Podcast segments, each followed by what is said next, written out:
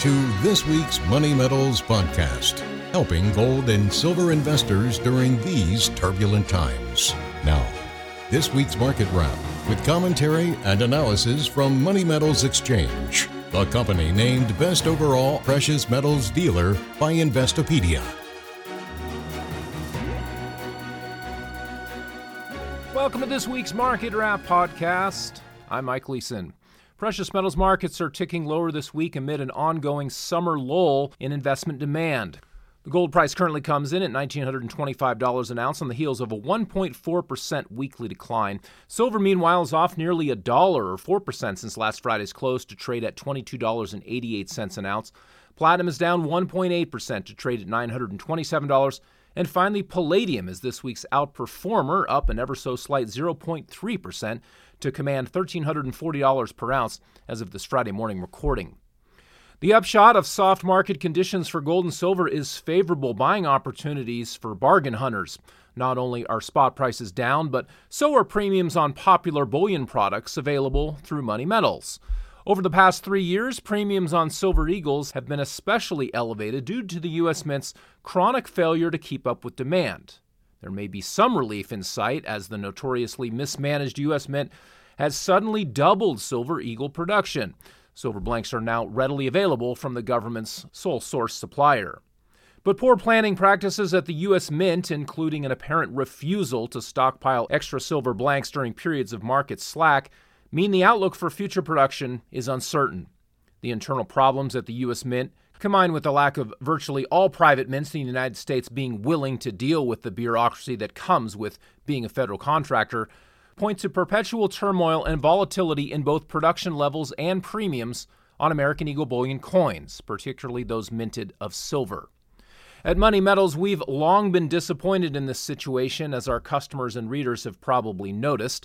The fact is that other sovereign mints across the world rarely experience the problems that constantly plague the U.S. Mint and its production line. That's why we often urge our customers to shy away from Silver Eagles.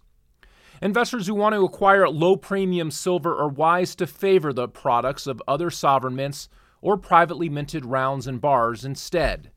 Despite less buying interest and little attention from the mainstream media, the fundamental reasons for acquiring precious metals continue to grow. Inflation risk, credit risk, geopolitical risk, de dollarization, mining supply deficits, and the potential for a meltdown in the banking system, just to name a few. Money in the bank isn't what it used to be. Accounts denominated in today's fiat currency units are depreciating thanks to negative real interest rates. In many cases, checking and savings accounts don't even earn a nominal yield despite a string of rate hikes by the Federal Reserve. Also of great concern is that today's banking system is being weaponized to enforce ideological agendas. Dissenters from prevailing orthodoxy on matters of politics, culture, and healthcare now risk being debanked, having their accounts canceled for committing wrongthink. Former President Donald Trump had his Florida bank account closed in the wake of his disputed 2020 election defeat. He was also blacklisted by Deutsche Bank for political reasons. Democrat Robert F. Kennedy Jr. has been censored on social media and had his nonprofit organization threatened with bank account closures, apparently at the behest of the Biden administration. Kennedy is charged with the thought crime of spreading vaccine misinformation. It doesn't matter that much of what the public was initially told about the COVID vaccine by the CDC, the mainstream media, and President Biden himself, namely that the jab would prevent the acquisition and transmission of the disease, turned out to be misinformation.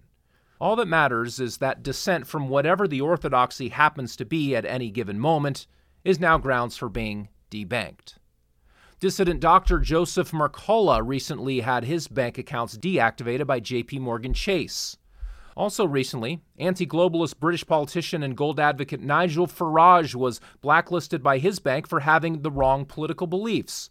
Farage warns that banks are beginning to work with credit bureaus to review customers' political speech as part of a de facto Chinese style social credit system. These high profile cases are the tip of the iceberg. Countless numbers of lesser known individuals and businesses are being canceled by their banks for ideological reasons. Back in 2013, the Obama administration launched Operation Choke Point to push banks to crack down on supposedly high risk business clients. Operation Choke Point specifically targeted gun dealers, payday lenders, coin shops, and other businesses with a high volume of cash transactions. The stated rationale was to combat fraud and money laundering. The result was to set the stage for bureaucrats and bankers to determine which persons and businesses are socially desirable and which aren't, which can have full access to their financial system and which can't. Now that the banking system has been politically weaponized, will money itself become a tool for authorities to wield against dissidents? It could be if the central bank digital currency replaces all forms of cash. As part of the imposition of a digital dollar, government could arbitrarily declare that paper cash may no longer be accepted as legal tender by banks or businesses. And since all digital transactions can be logged and monitored in real time, they can also be instantly denied by the central bank issuer.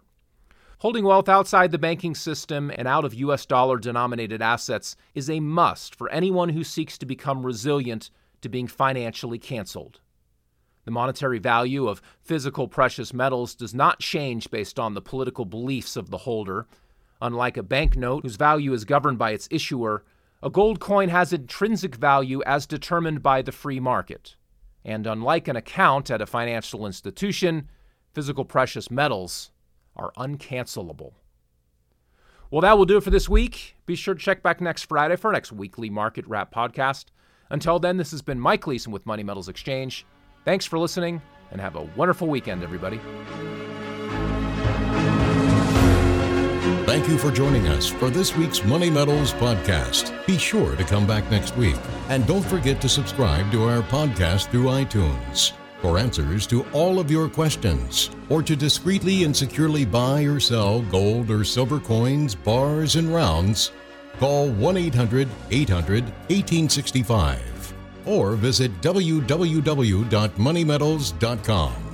Our knowledgeable and no pressure specialists are standing by to answer your call during business hours, Monday through Saturday. Or you can lock in your order online 24 hours a day, 7 days a week.